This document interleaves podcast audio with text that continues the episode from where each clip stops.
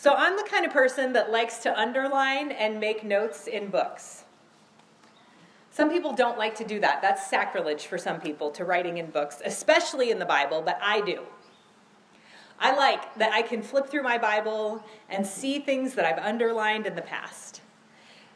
Except that sometimes I will come across a verse that has been underlined, and I think to myself, why in the world did I underline that? What was I thinking? Any other book underliners who have this experience? Yes, okay. There's my there's my readers out there. The reason that this happens particularly with the Bible is because our sacred text is new every time we come to it. In traditional Christian language, we say that the text is inspired, which is verified by the fact that it inspires us. Americans say that our Constitution is a living document because we are always reinterpreting it. The Bible is even more so because the Bible is always reinterpreting us. We are never the same when we read it. We bring to it our thoughts and feelings and experiences of this day, and it reads back to us what we need and reshapes how we think. It speaks to each one of us individually. But it also speaks to us communally. Because as much as Protestant Christians value individual study of the scriptures, that's a relatively new phenomenon in human history. Think about it. For most of human history, most people were illiterate. And it wasn't until about 500 years ago that we had the technology to produce typewritten books making exact replicas of the same text multiple times. Which tells us, just by design, that the Bible was designed to be read in community. The Bible was designed to be read and interpreted in community. Each week, at the end of our worship gathering, I invite you to the sermon discussion call. And even though I will happily share with you the stuff that didn't make it into my sermon, the most insightful comments in that call usually come from somebody besides me. My interpretation is not the right one or even the most important one in this community. And this may sound radical, but I suggest to you that in some ways we don't really know what the text means until we hear from each other. Let me give you an example. The story we're going to read this morning comes from Genesis chapter 28. It's about Jacob, one of the three patriarchs or fathers of the ancient Hebrew people. Jacob, son of Isaac, whom you heard about from John Powers last week, Jacob, grandson of Abraham, who was the archetype for the life of faith, the one who followed when God said, Go, and then I'll show you where you're going. Abraham, Isaac, and Jacob, the ones who laid the foundation of faith for the people who would come after them. In this story, Jacob is on the run because he has tricked his twin brother Esau and stolen Esau's inheritance. So their mother, Rebekah, sends Jacob away to keep him safe and for him to find a wife from among her relatives. This journey of Jacob's is going to take a while, and we pick the story up one night when Jacob is tired of traveling and ready to rest. This is Genesis chapter 28, verses 10 through 22. Jacob went out from Beersheba and traveled towards Haran. He came to the place and stayed the night there because the sun had set. He took a stone from the place and put it under his head and lay down there to sleep. And he dreamt that there before him was a ladder on the ground with its top reaching to heaven, and the angels of Yahweh the Lord were going up and down on it. Then suddenly Yahweh the Lord was standing there next to him, and he said, I am Yahweh the Lord, the God of your grandfather Abraham and the God of Isaac. The land on which you are lying I will give to you and to your descendants. Your descendants will be as numerous as the grains of dust on the earth. You will expand to the west and to the east, to the north and to the south. By you and your descendants, all the families of the earth will be blessed. Look, I am with you. I will guard you wherever you go, and I will bring you back to this land, because I won't leave you until I have done what I promised you.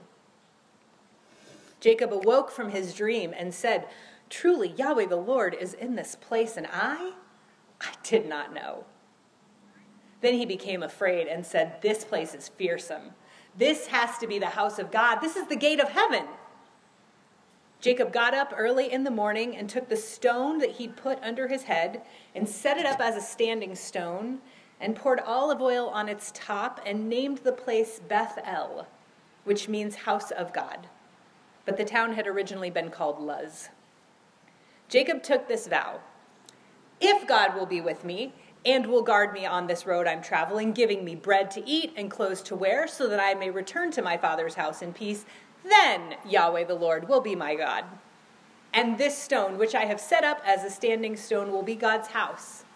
And of everything you give me, I will faithfully return one tenth to you. This is the word of God for all people. Thanks be to God. This week I read most of a book called God Was in This Place and I I did not know. Which as you just heard is what Jacob says when he awakens from his dream.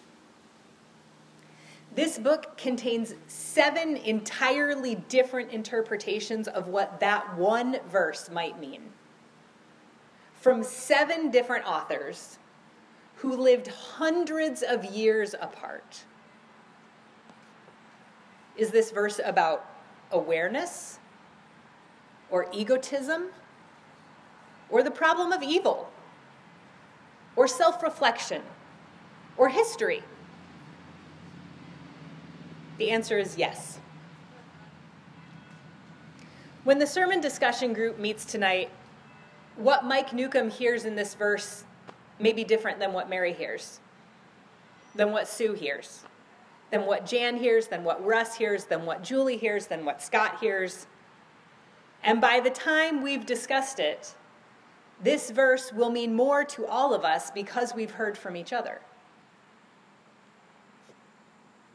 And this is why one of the commitments of membership here at Zion is faithfully attending services of worship. Because even though we don't all speak up during the worship service, we still receive the spiritual benefit of being together. There's an energy and a vitality when we are together that just isn't there when we're alone.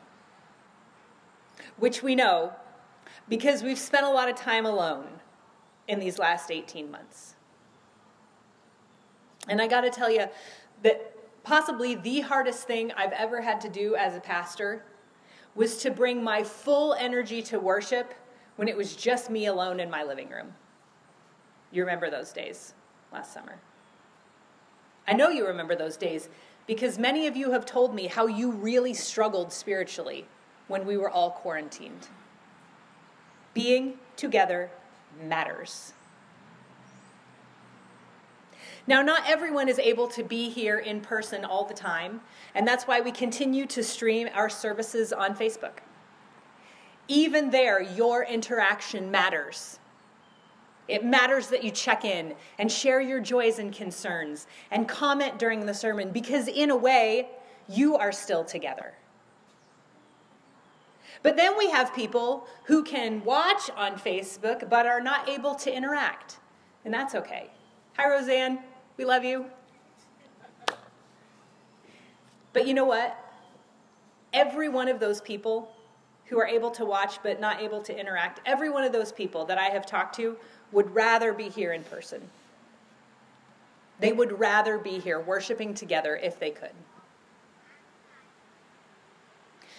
Friends, in an age when we are overwhelmed with content and everything is available to watch online whenever it's most convenient for you, The reason I encourage you to faithfully attend services of worship is because it's not just about you.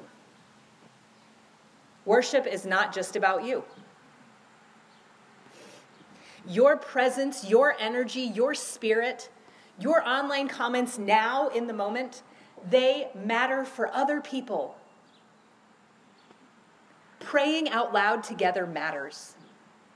Singing together matters. I don't care what your voice sounds like. You may not enjoy all the songs that we sing here. That's okay. Maybe you're singing that song today because the person next to you needs to hear it. Worshiping together matters. In fact, worship is one of our four core ministries here at Zion. We do outreach and missions, we do Christian education, we do member care, and we worship. This morning, as you arrived, you received a stewardship packet if you arrived from this direction. For those of you worshiping online, you can find the link at the top of the page, the link to the stewardship packet at the top of the page, zionucc.org slash worship. And if you like to read ahead, then you may have already seen in that stewardship packet that 49% of our total spending is on things that directly support our weekly worship gatherings. 49%. That's a lot. And we don't apologize for that because this is where it all starts. Christians do something in worship that isn't being done anywhere else in the world. Nobody else is regularly telling God's story as revealed to us in Jesus. Nowhere else are we being encouraged to join in the Jesus revolution of loving our enemies. Nowhere else are we relentlessly reminded that God's grace to each of us and all of us compels us to cherish each other and not try to change each other. Nobody else is saying that as much of a dumpster fire as we've made of things, God has an unstoppable plan to heal the world, and we are blessedly invited to participate in it. If we're going to go out and join the Jesus Revolution, this is where it all starts. We come to worship to be inspired, equipped, and empowered to participate in God's plan to heal the world. These Sunday morning gatherings are the core of our community. And that's why Brian and Bertie and the setup team and the broadcast team and the singers and the greeters and the ushers and the offering counters, that is why we all work so hard to make this a meaningful experience. We think hard about what we proclaim, what we pray, and what we sing. This is where it all starts. Now, it better not end here. This better not be all we do as Christians and as a church. But this is where it starts. If this is your church, the first commitment you make is to faithfully attend services of worship, to make this community gatherings a priority in your life. Not just because it's good for you, but because your presence is good for everybody else. That is what it means to be in community. That is one of the ways that we are generous. Generosity isn't just about money. I say that to you almost every week. We're not afraid to talk about money. We will talk about money over the next several weeks. But, friends, we could have all the money we need, and frankly, it wouldn't matter if we didn't have any people. We can spend all the money we want on worship, but it doesn't matter if nobody shows up. One of the most important ways to be generous in this church is to be generous with your presence. Is this a guilt trip? No. I'm not trying to shame anyone into showing up. That completely defeats the purpose. If you're feeling a little healthy guilt this morning because the Holy Spirit is nudging you to more faithfully attend services of worship, then thanks be to God. Remember, please, that with God, everything starts with an invitation. With God, everything starts with look at what is possible. Imagine what this place, what Zion could be if we faithfully attended services of worship. Preaching to the choir because you guys are here.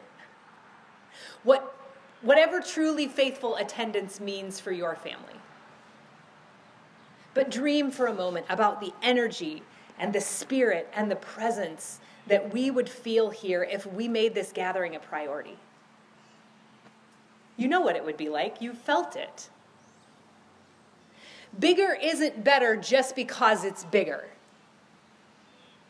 But if this lawn and that sanctuary and our Facebook broadcast were full of people who were looking forward to being together, excited to welcome guests, hungry for a word from God, longing to bless each other and the world, and inspired, equipped, and empowered to bear joyful witness to their faith throughout the week, that would be incredible. That would be a powerful experience in and of itself, and it would be an unshakable foundation for mobilizing a force for the healing of the world. This morning, God is in this place, and we know it and we experience it when we choose to be together in this place too. Amen.